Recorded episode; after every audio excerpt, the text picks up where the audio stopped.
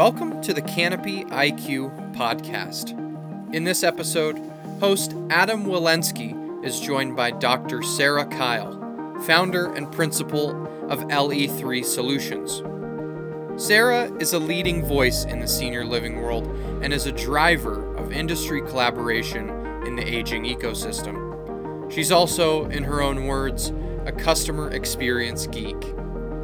In this episode, Sara discusses how LE3 Solutions is redefining what it means to be healthy and happy for our aging population, the diverse set of care and solutions within the senior care industry, and new approaches to mental well being in senior care. The Canopy IQ podcast is presented by Canopy, a digital advertising agency specializing in location based marketing. Learn more by visiting canopyadco.com.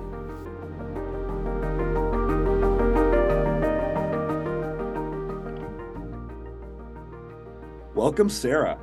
Before we get into LE3's vision, I'd really like to start by hearing a bit more about your background and how it led you to found a company devoted to improving resident well being. Sure. Thanks for having me, Adam. And thank you, Canopy. This question always makes me laugh because I think that the norm is people set out of like, I want to create a business or be an entrepreneur. And sometimes you just fall into something. Um, but from a background, really quickly, how I got into senior living through all of my graduate school work, I just kind of found this affinity of working with older people, whether that was through the local senior center, designing programs, um, cardiac rehab. And then I went on this tangent of I really think I want to be a professor and I want to teach. And I knew at that moment I didn't want to teach anyone under the age of 18. I just thought it would be not fun. Yeah. Um, and as I kept studying, I kind of found myself doing some odd work through my PhD, um, working for a senior rehab provider.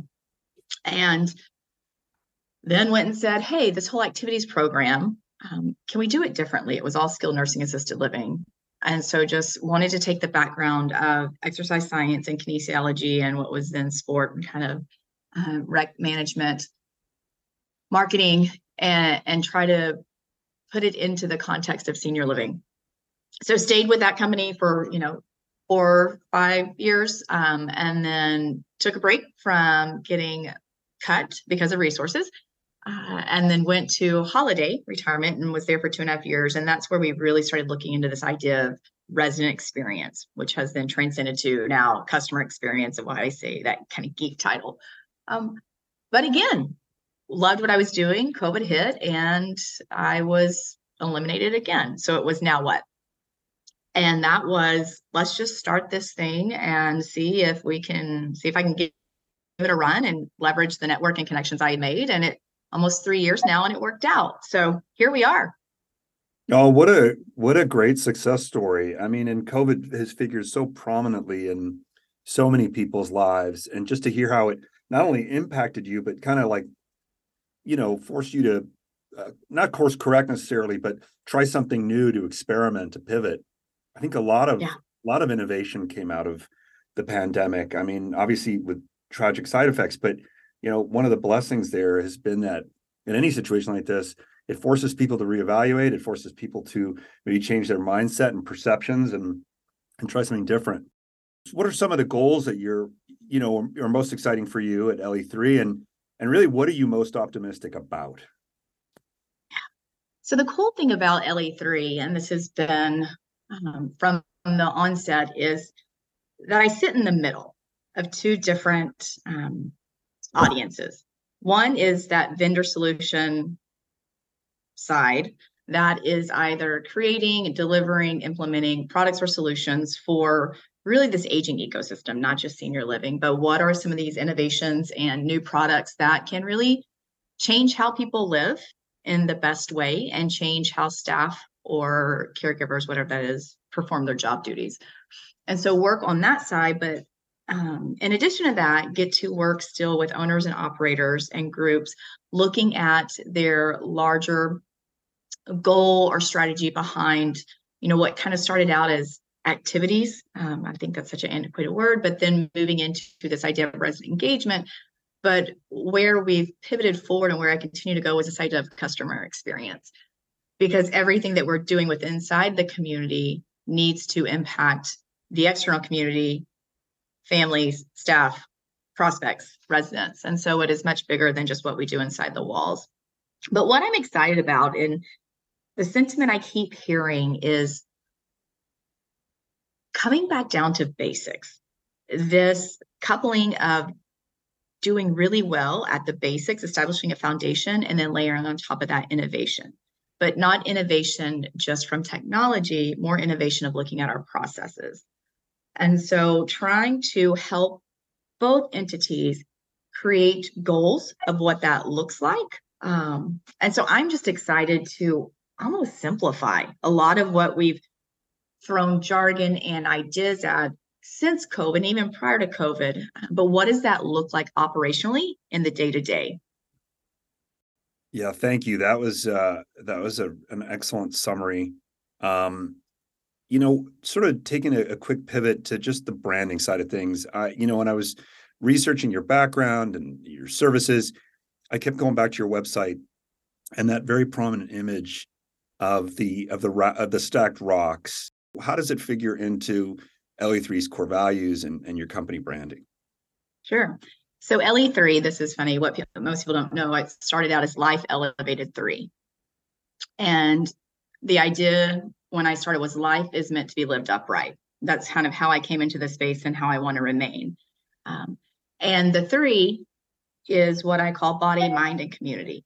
And as long as we focus on those facets of our life, then I believe we can live life in an elevated position. Um, but the stacking of the rocks, so I, I love this too. In 2017, um, we went to Hawaii, and my stepdad had just died five months earlier, and we took my, or actually, sorry, five weeks earlier, and we took my mom. Um, and it was like, Mom, you just got to get away. And because I had a six month old at the time, we did morning walks every morning at 5 a.m. Um, and we would walk and I would push him in the stroller and I kept seeing the stacked rocks everywhere. And they're right there on the side of the road. They're, and it's just this way that people go and they stack rocks. But what was so interesting to me about it is the rocks are all different shapes. And to make these rocks stack and stay is not as easy as it looks. But that found, and so we would start doing this, my kids would start doing it, but that foundational rock piece that you choose is what the entire stack is dependent upon. And so when I think about this, idea of strategic advising and enhancing what we do on the customer experience side, we have to start at the bottom. We have to get the foundation right, and then we build up that hierarchy um, in terms of needs or wants or desires. And so, in most of the work I do, I find myself going back really to basics and that foundational piece. And if that's in place and strong, then we can build from there. But if not, we have to start at the bottom. Most people do not want to start at the bottom. Right, right.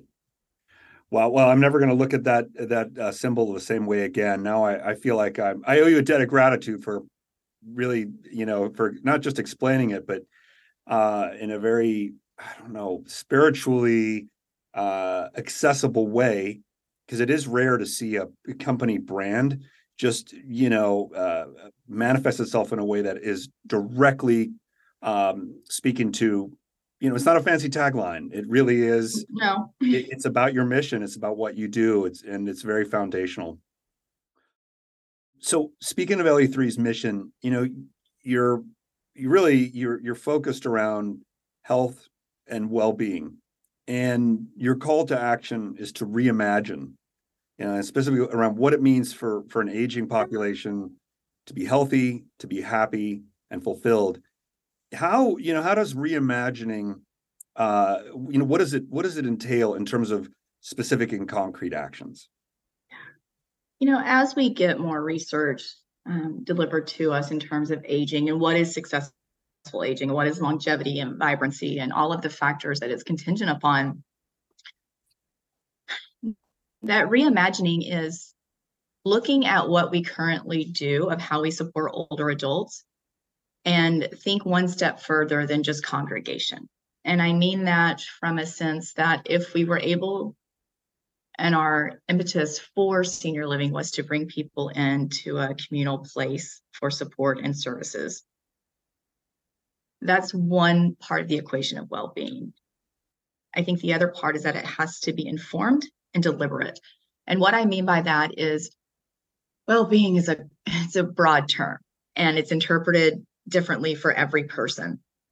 But well being is it's something that you you find in your day. And so when I talk about being deliberate, it needs to be built into the environment.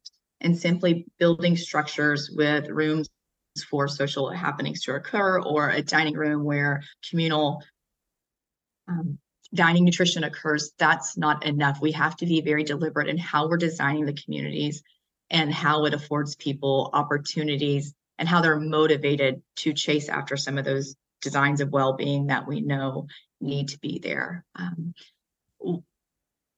one is that we have to move, right? So what, and we need to be outside to do it. What does the outdoor space look like? Um, how are we motivating people to engage, not just in a a scheduled component of activities or offerings, but what is the culture around this community aspect? And how do we get to know our neighbors and socialize and share strengths and talents and become part of a community to really participate in it? And that it's not just built into the physical space, but it's built into the programming, it's built into the design of the offering. All along the way, reiterating the why behind it. Right now, I just don't want you to come to do something because it's a communal setting and this is what we do and this is our our schedule. Um, it's so much deeper than that, and how that participation and that support and interaction um, and movement and and cognitive stimulation will help drive well-being. Uh, you know, speaking of well-being and the way you extend not just that mindset, um, but the way you know that you have offered your services throughout the ecosystem as a whole. I mean, I was stunned by the array of platforms that um, that you partner with and the diversity of solutions. Is there a common thread that unifies these service providers? You know, and um, and and really, what do you look for in a partnership? Where do you think you can bring the most value?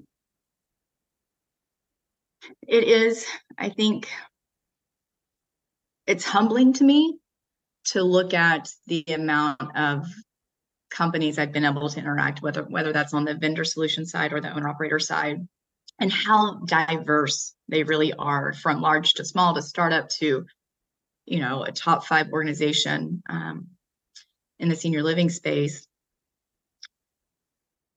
But the one common thread that I always look at is the why. The why of not just why do you feel like you have a product or solution that needs to, I'll start with that side first, be um, delivered to our space or to older adults. The why is usually the easy part to define, but I think it is a marriage of the why plus the ability to drive revenue. And one can't be more powerful than the other. On the investor side, I hear that a lot. Like we have to just go out, we need to get contract sales, we need to do that.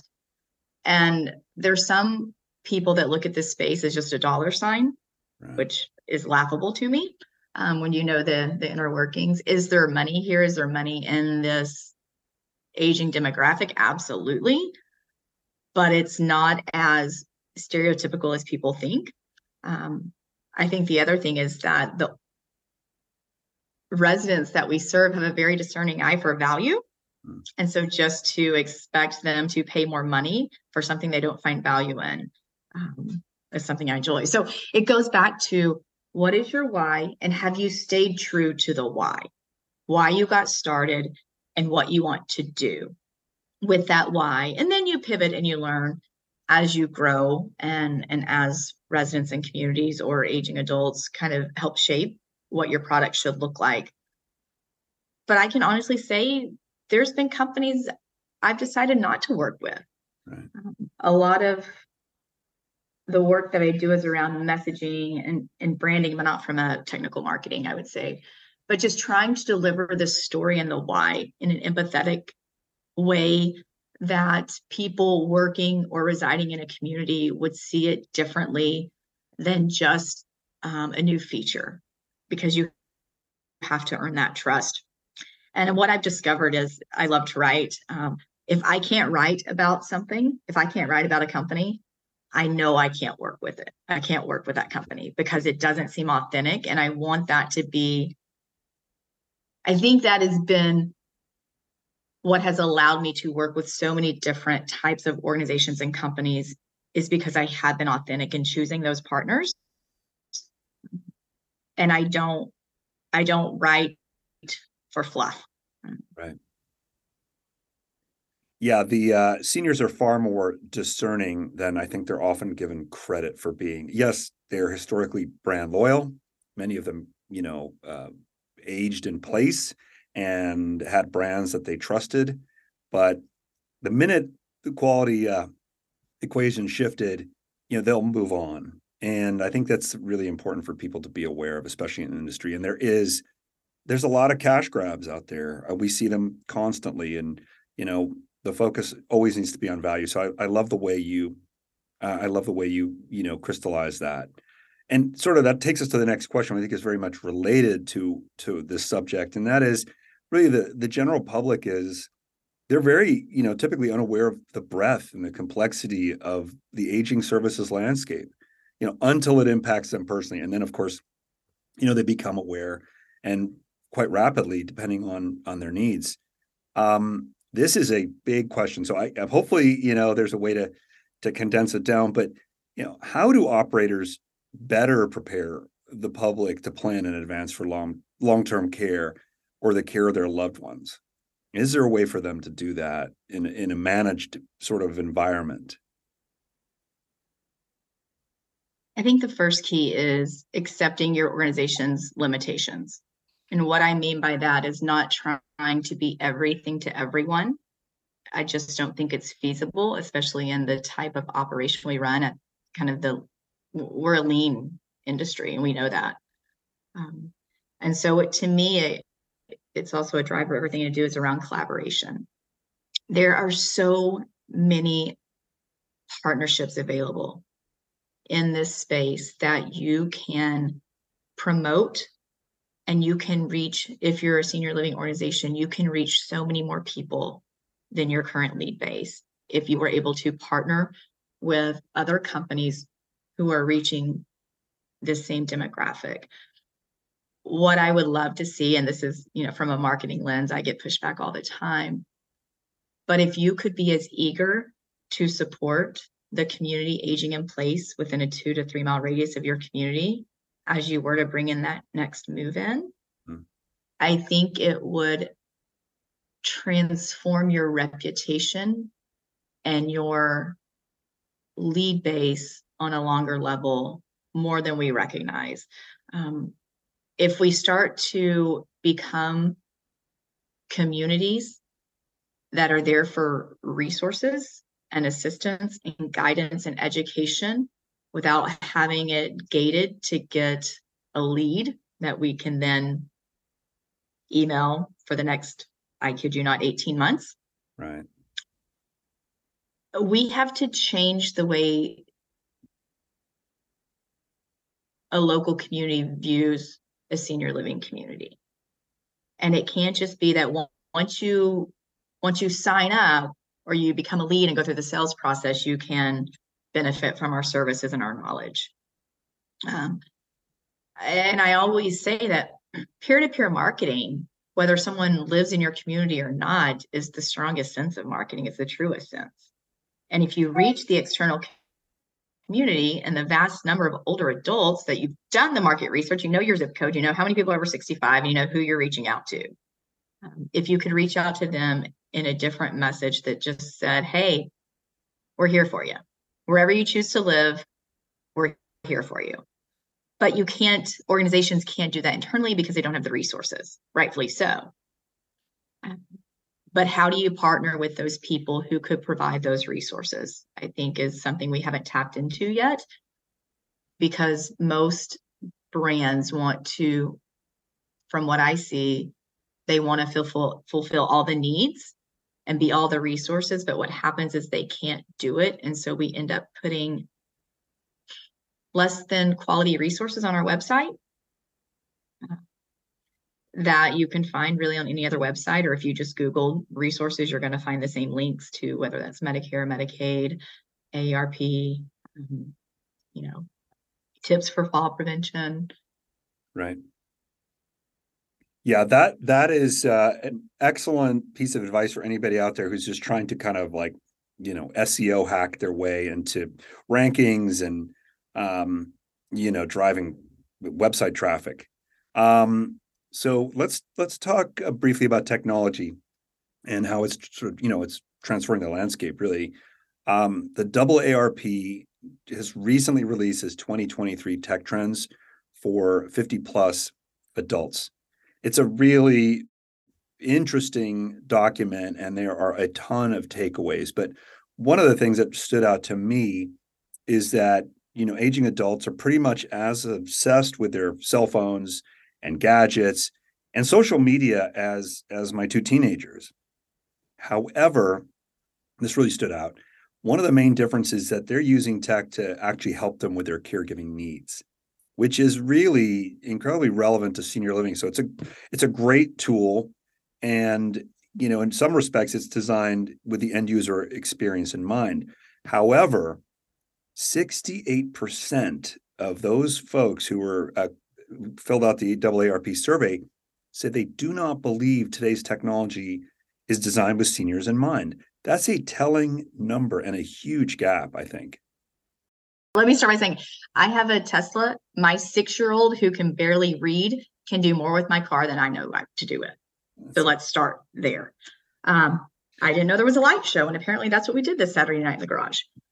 but the other interesting part that I think we have to look at from a research and methodology of surveys like this. I love what AARP is doing. Um, I like their Age. I like the Age Collaborative. They are vetting products and sources from a, a more discerning eye than other organizations. But when you just look at the survey of 50 plus, what, what is that 50 to 105? You know on the on the opposite side we would never do a tech survey and say you know people age 5 to 50 here's how they interact with tech. And so i think we have to be careful about how we look at this. And if we and i do know they have a breakdown of this but looking at you know do age cohorts drive some of that user design? But how i look at this when you think about design and i, I kind of gave the analogy to my car because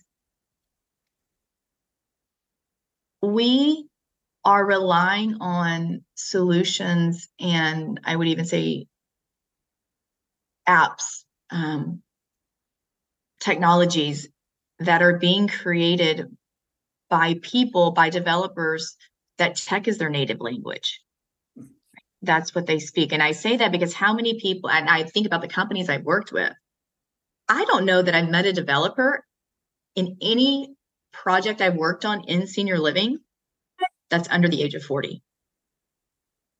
Right. Wow. And I was just thinking, you know, going over some of these, I was thinking about that. I'm like, wow. And you can't fault that, but developers develop from their experiences of what they know and what's native to them. And so when I think the resident and the older adult is telling us that it's not design friendly, we really have to listen to that instead of forcing usage upon them or just saying, no, you'll get it.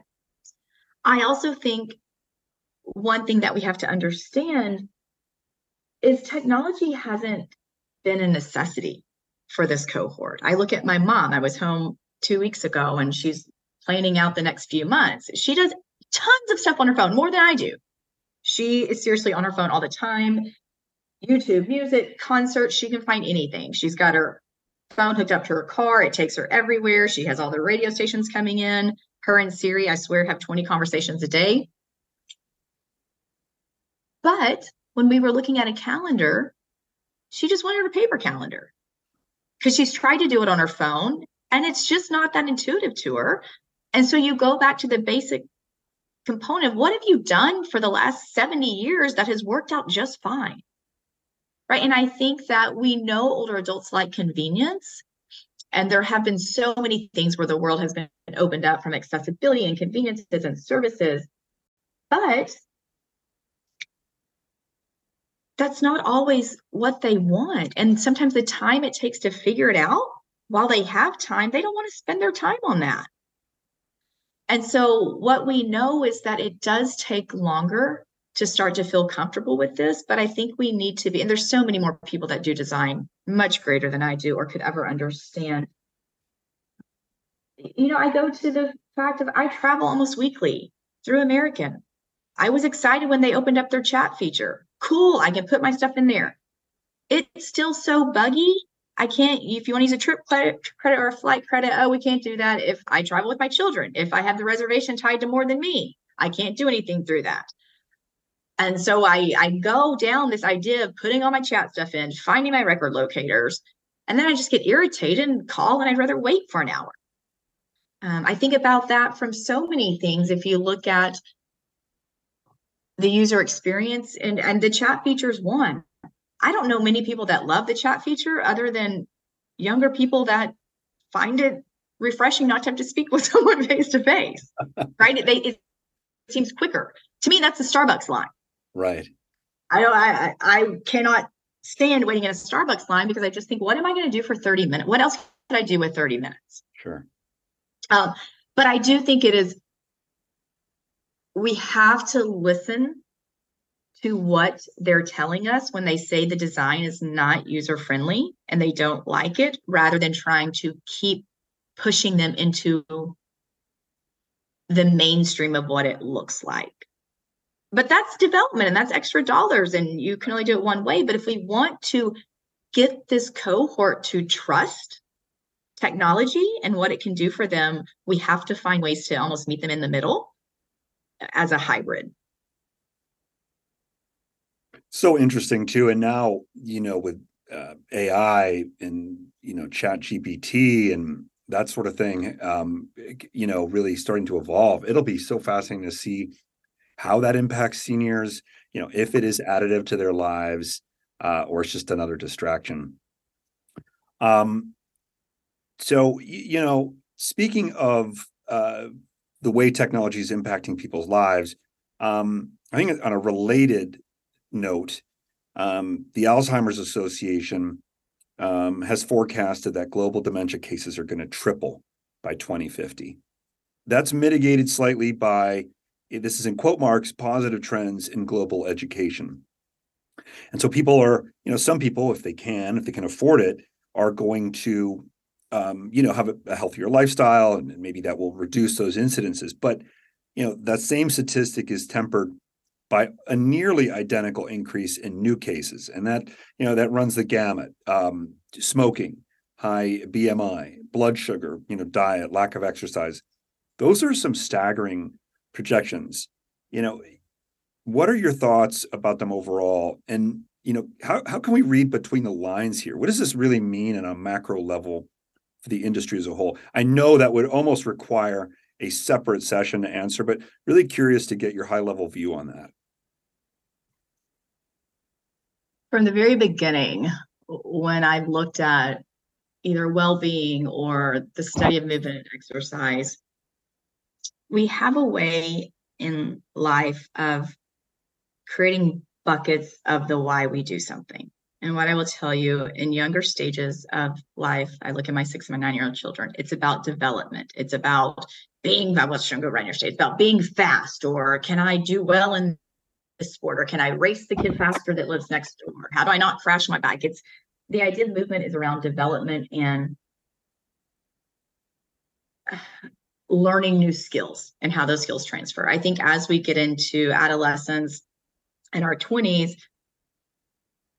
well-being and what I will go to here of, of movement is around more vanity or you know getting bigger to excel at something um, and then we kind of go into our 30s and we start to recognize like i mean maybe there's just something about lifestyle here Maybe uh, our bodies are changing, metabolism is changing. I can work out and maybe not get the same results as I did as a teenager or young 20s. And then we go to our 40s and 50s and we get more, more of that. Okay, this is this is lifestyle, but there's other reasons we do it. There's still a little bit of vanity. There's still a little bit of um, weight control or anti-aging, whatever that looks like. But it's not until we get into like this 60 year old mark where we think, man, I should probably do movement and exercise and cognitive training so I don't get Alzheimer's or dementia. What we're failing to understand is well being is a cumulative effect from birth, right? We can train our bodies as we get older and we can still make really positive gains no matter what age we start, but it's cumulative. And, and if we could start to change the education around why do we do this? Why do we do these things? And it's so much greater. It's for our body. It's looking at dual task exercises. And why does my, and we're starting to see this if you, if you just follow any of the different apps on Instagram and fitness apps, fitness has transformed remarkably, I would say, in the last five to seven years of getting out of just the big gym scene that's about pushing and lifting weight and doing some treadmill on the side or doing cardio. And it's become a, a total full body approach with an emphasis on mindfulness, with an emphasis on breathing and um, stretching and flexibility. And so we're starting to get this holistic approach, but we still aren't tying into the mainstream of how all of this is what we must do from a young age to keep our minds as equally as healthy. And then we also have to look at how those lifestyle diseases and chronic diseases are reduced when we have a, I would say, a comprehensive well being plan. And so I do think it's about education. And I, you know, my, my, mom's at this age. I talk about my mom a lot, almost 72, and she's just got back in the gym. She's working out three times a week again, and she feels great. And there's some moments of forgetfulness. And in her mind, and we, I think we, we send the wrong message like, oh, if you start being active now, then everything will be okay. But we know that's not what research says. Um, we also know on the flip side, just because you've done everything right your entire life doesn't mean I mean, your risk are lower for dementia Alzheimer's. So I think it's around messaging and I think it's around helping the 20 to 30 to 40 year old understand what is most important for my mind and my mental, my cognitive health is movement and novelty and purpose. Like all these things are tied in there. So I know that's a little bit of a winded answer, but it's it's education of how lifestyle choices do affect us um, and how we can remain active in whatever state we want to be active but not just for our bodies it's it's that mind body connection i think that's fascinating. I mean it's like a it's a holistic perspective. We live with this idea that you're going to have instant rewards. Um hey i'm going to binge you know thanksgiving and christmas and then i'm going to go on a diet in january and it's like that's not feasible in the long term. So I think this is, to your point, a very interesting mindset and really almost like necessitating a paradigm shift um, mm-hmm. because we are so attuned to the instant reward. And, um, you know, if I just ordered online, it'll show up at my doorstep and there's no real correlation there to just to well-being. It's, it's work. It's hard. It takes time. It takes effort. Um, speaking of effort, you know, and that that by the way, that was fascinating, and I am gonna really need to unpack that and think about it more because there's there's so much in terms of what you just said that would make for an educational series and content and so forth. So on to the next question, and you know, hopefully it's a hopefully it's something that resonates with you. And, and I know it's going to be a tough one because you have so many partners and so many success stories. But is there one one success story that you could share in terms of you know how LE3 Solutions helped operators, you know, implement the kinds of systems and, and practices that do encourage um, resident well-being for the long term. The one to me that is an example that I can give, I think that is what's the word I'm trying to think of? Uh, most generalized, I don't know, you can generalize to multiple operators, if you will. Is as I was talking about uh, when we think about this idea of well being, it goes back to that idea of body mind community. When we start a program or an approach and we write on the website that this is what we offer and we all offer the same thing when you peel back the layers what you start to find is just because we have a tagline or we have a mission that doesn't constitute that we know how to execute and deliver upon that from i would say a well-being and engagement side. Again it goes back to we look a lot at the frequency at what pe- what people do things in our communities. We don't look at the quality or what they're doing. The analogy i would give and i will i will circle this back just because you have an employee that works 40 hours a week doesn't make that employee a good employee. And so just because we have residents that are doing things if we are not programming evidence-based offerings for them to do and I say this as kindly as possible, we're wasting our time and their time. All right. So when we think about movement, I have said this, there are peers in my space that we have said this for 15 years. If we just do seated exercises, we're not helping. Right. If we take people to, we bring them down to a room and we say, we're going to have an exercise class, you're going to invest the next 30 minutes with us. And we hire people either that do not know how to lead or we depend upon ourselves from someone who doesn't have that background to lead. And we never make people stand up yet we're talking about doing balance and exercise. We're not doing that. Right? So it's it's looking at the offerings if we're talking about we have a robust cognitive program if our cognitive program is doing puzzles on whiteboards and playing games and handing out sheets of crossword puzzles, that's not a cognitive program. And instead of saying you're doing this wrong, it's coming in with resources and tools and saying, if we're already doing this, if we're already taking the time or investing dollars and resources, let's make sure what we're doing is impactful and it's evidence based. And so that is one way to start to look at when you when you look at programming overall. Um, and so it's we're going to keep doing something that looks very similar. We're not coming in and changing everything, but we're going to make sure that what we're delivering is evidence based. And if you cannot deliver it with the resources inside your organization, LE3 will find partners to help you do that. Right? You don't need to go hire an exercise professional to go to your communities. You don't need to go build a new gym in your space. You don't need to create an entire art studio to look at creativity and curiosities. There are so many vendors that are actually less than what you're paying to try to buy these resources or outsource them that are tried and true. They're backed in research, they have studies to prove it, and they're really good partners. So that's one way. Um, you know, the the other part is when we when i look at vendors and solutions of what we've been able to do and I, I, won't name names but most people come into this space of senior living. I've done this with at least five or six vendors. And they see it as a sea of same. There's a little bit of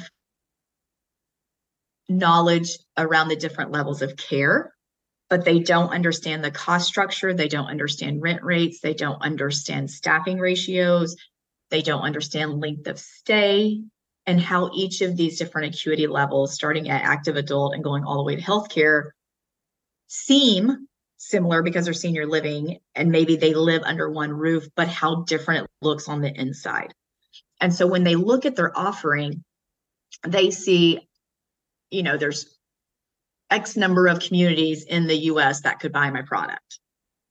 Realistically, you have a product that is very good for this subset of communities in this type of setting with this type of staffing structure and this type of need. I'll take an art program, for example. We have an art program, we ship all the supplies to you, we get on, we do virtual arts. Great. You want to sell this for $700 a month to a community. That's very, very aggressive. You're not going to get much market from that. You have people that actually are already doing really well from this creative side. You need to figure out who they are. You need to make a different type of product for a community that's already in this journey. And so we see that if, if a community is already going down this and they just need a little bit of support, then you need a product for them. You need an offering. If they have not embarked at all, that's when you start out with something more robust. But I also think it's this idea that you you you start to you empower communities to learn to do this on their own. Right? The idea is that you don't have to have all these vendors supplying it, but how do you become this resource and you cycle through communities, you give them the tools and resources, and eventually they don't need you as much because they've learned what to do.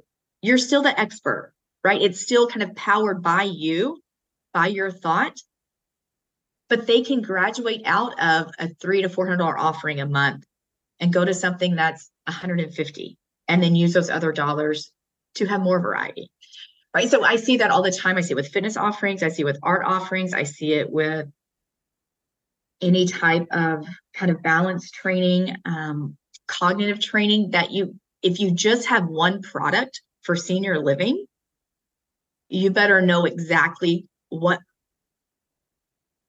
segment of senior living you're going in to make it worthwhile. Right. Right. And literally every dollar spent on a service is, is a dollar that could go to other things and to be discerning and strategic and have a long-term plan in mind is so key especially with inflation and other uh, economic pressures on seniors and with people living longer and so forth it really does put a lot of downward pressure uh, on cost, and ultimately, cost is is a factor for for many many people.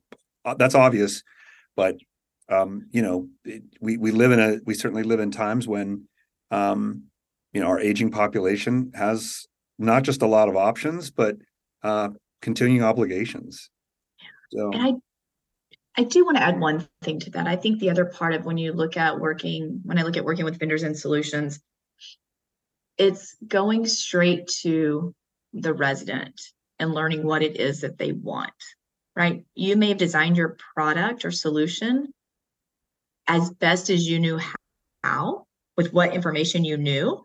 But now, if you start to talk more about why it may not be well received, why it's not being adopted, if we would just listen and be able to accept that maybe you missed a little bit, but how can you modify to meet the needs they're telling you that they want it to be and not take that as criticism of oh i didn't do it right. Instead of pressing for no i know this is right stepping back and saying maybe this isn't right. And i think you know the communities we get into this mindset that if someone moves in any service we bring in we have to find a way to wrap into the monthly rate no other place operates like this that just because we told you this was your rent and there are all these services and opportunities available for you that we've got to find a way to pay for it. What we start to see is residents find value in something, they will pay for it. And while it's difficult to go kind of, you know, from a B to C side for some of these products and vendors, if they get into the community, that's the gold mine. But they sell into the community with this idea that 100 residents are going to use this product. That's never going to happen.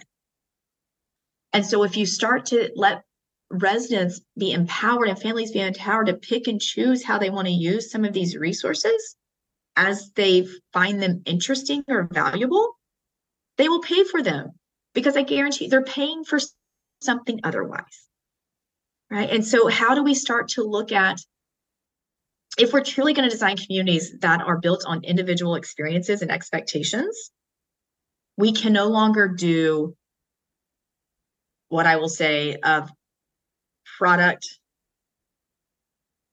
uh, I or I would say mainstream products. We can no longer say like this community is going to use this because we invest all of our dollars in that, and the utilization is not going to probably be ever as high as we want it because people just aren't attracted to everything, and that's a good thing, right? And so if we would take away this idea that we have to rope all of these offerings and lifestyle services into one rate and hope that everyone uses it equally, one, we can't deliver on that. So that's not good. Um, but if we lowered our rate and we let people gravitate towards what they found interested and pay a fair market rate, I, I think we start to look a little bit differently of who our consumer is. Um, and, and the consumer doesn't always have to be the senior living community or the senior living organization. So, I mean, that's, you know, that's two, three, four. When you look at goals, those are the goals. If we can start to look at these lifestyle programs as more individually designed rather than community dictated. Final question, Sara. Um, and really this speaks to some of the some of the downward pressures on the industry as a whole but i think they also it also speaks to you know modern day lifestyle. And that is that you know for the majority of people their personal and professional lives are intersecting and it's almost impossible to separate them. And, and i think that applies to a variety of, of age groups. Certainly people are working longer they're living longer. And there's a lot of stressors you know that are just under the surface as those as well as those that are you know they're they're more evident in our day-to-day life. So you know are you seeing the beginnings of a, of a shift whether it's seismic or not in how senior living professionals are approaching the mental well-being of their staff and the residents alike? Because they're obviously we're still undergoing these shifts. Covid is is on the wane hopefully you know knock on wood but it's still it's not going away anytime soon either. It's certainly um, incidences are are uh, decreasing but there's just a lot to be aware of in terms of lifestyle so how do you how do you balance that out and i you know would love to hear your perspective on that it's so funny that we're talking about this. I started writing an article this morning, and the title is "Person or Professional Leadership and Personal Complexities." Are we all just living the best life we can? Um, and, and I, I'll keep my personal story out of this, but when I look at resident well-being and I look at staff well-being, we know there has to be something that changes. I'm going to start on the resident side and then I'll go to staff. On the resident side, I think we discount the magnitude that resilience has on someone's personal well being. And what I love from older adults and just listening, like if you ask any question in life, I promise you get good advice because they've been through all these experiences, everything that we're fretting about and chaotic and how we're operating and but I feel like sometimes they sit back and they just say, it'll get better, right? Like I've, I've done all this. I've lived through this. I've seen this happen. There's light at the end of the tunnel. So I think us pulling out those stories of resilience to learn what true well being is from experiences and decisions that were made and how you overcome. We can't get rid, rid of that life doesn't throw us challenges, but it's our response to those challenges. And I think we have a lot to learn. I don't think we need to say, oh, older adults, terrible mental well being, we need to help them. I don't think we're, we don't have enough professionals to go in and say, let's help. I mean, we can barely get a gero, gero psychiatrist or psychologist into a community. That is rare right? There's just not that many that go around. And so we rely on social services for that.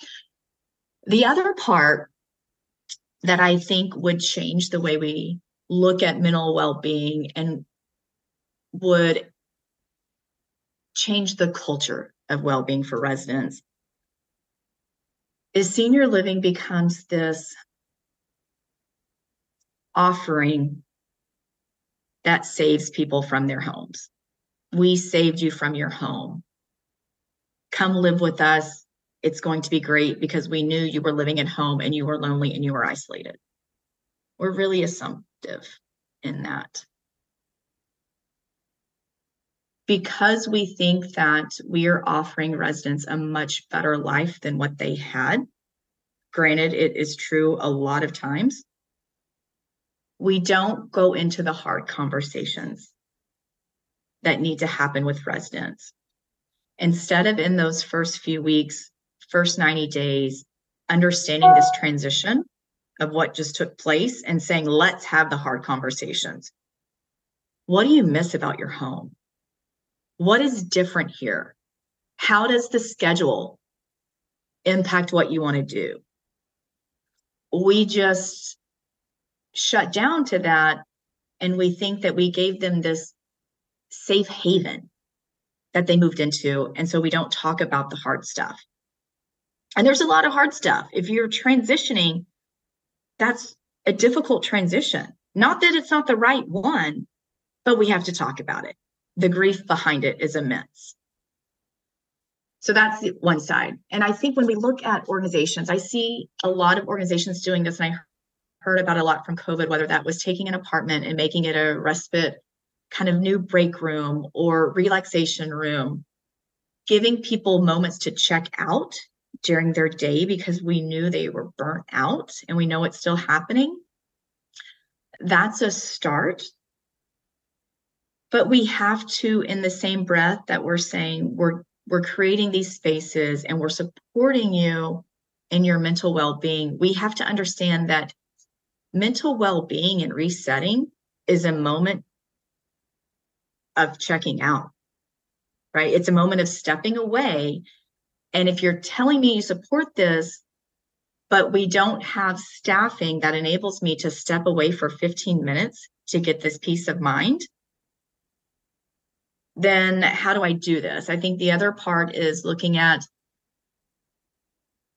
mental well being has to be modeled.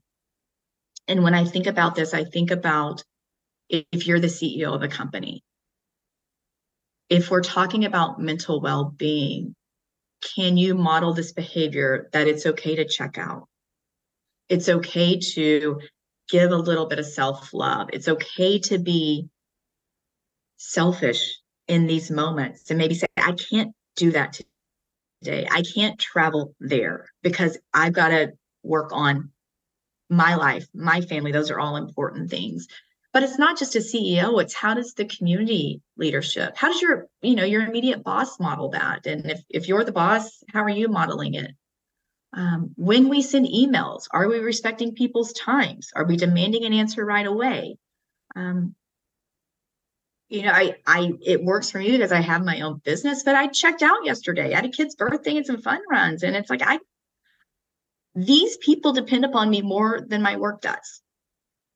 And i have to be okay admitting that and not feel like i'm not i'm, I'm not doing my clients a disservice or not working as hard as i should because i say you know what? I'm not available. And so it, it takes time and space and i think until we figure out staffing it's going to be an ongoing struggle to support mental well-being in a realistic way but I think, again, we need to rely on people outside of our organization. Do I think this is HR's responsibility to figure out how to have a program that supports mental well being? Maybe someone's qualified, but maybe not. Mm. Right? Is it an extra day of PTO that we give you once a year? I don't think so. That one day is good, but what about the other, you know, whatever number of work days there are in a year? Um, I, I think it's it's transparency and it's saying yes there are some ways to look at work life balance and just because you're supposed to work eight to five if you cannot get here at eight o'clock because you're a single mom and you have commitments to get your children to school i will work with your schedule. Right it's it's not saying well then everybody else wants their schedule adjusted. No people are kind right? Um and so i do think it's figuring out what flexibility looks like and, and helping people balance life and work because it is it's so intertwined more than ever has been and i don't see that ever going backwards Well, thank you, Sara. That is a really great place to uh, wrap up today's podcast. That's some real food for thought. And I just want to thank you for taking the time to share your insights and experience with our listeners. You are, as mentioned previously, very busy, very in demand, and, and widely sought after. So your insights are, are quite valuable. Thank you for listening to this episode of the Canopy IQ podcast. Be sure to subscribe to get notified when new episodes release and learn more by visiting canopyadco.com.